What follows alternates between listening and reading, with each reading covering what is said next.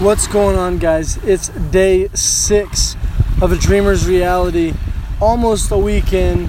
To all of you who have listened since day one, I want to say keep up this, keep up the good work, keep up the persistence, and let's get your dream life a rolling. So today, today we're going to talk about something that is so necessary if you want to have your dream life. Not just people always talk about accomplishing their dreams but they don't understand that what's tr- going to make them truly happy is having a dream life, having that day to day life. Not you achieve something and it's done, but once you once you get there, it keeps going every day because you have a dream life. You haven't just accomplished one dream. And today, that thing that's going to help you have that dream life is routines. You got to have your daily routines.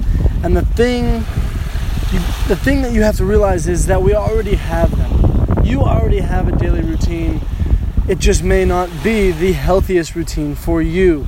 It, you know, your routine may be to get up, hit the snooze button two, three, maybe four times, and you start your day off with a lazy attitude. That can be a routine that you have. What I'm telling you is you need to create your routines and make them into something powerful, something that's getting you giving you energy for the day and going to help you when you're trying to do the hard things that you have to do in order to have it, your dream life.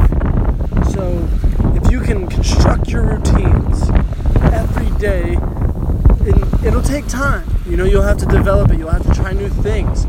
But you'll come to realize that you are so much happier, you feel so much fulfilled, even without living your dream life, just on the journey to your dream life, you'll feel so fulfilled. And you really got to work at this. This is something that doesn't come naturally to a lot of people, to really anyone. But if you can, if you can master it, then it'll become something that useful in your life because people will see that.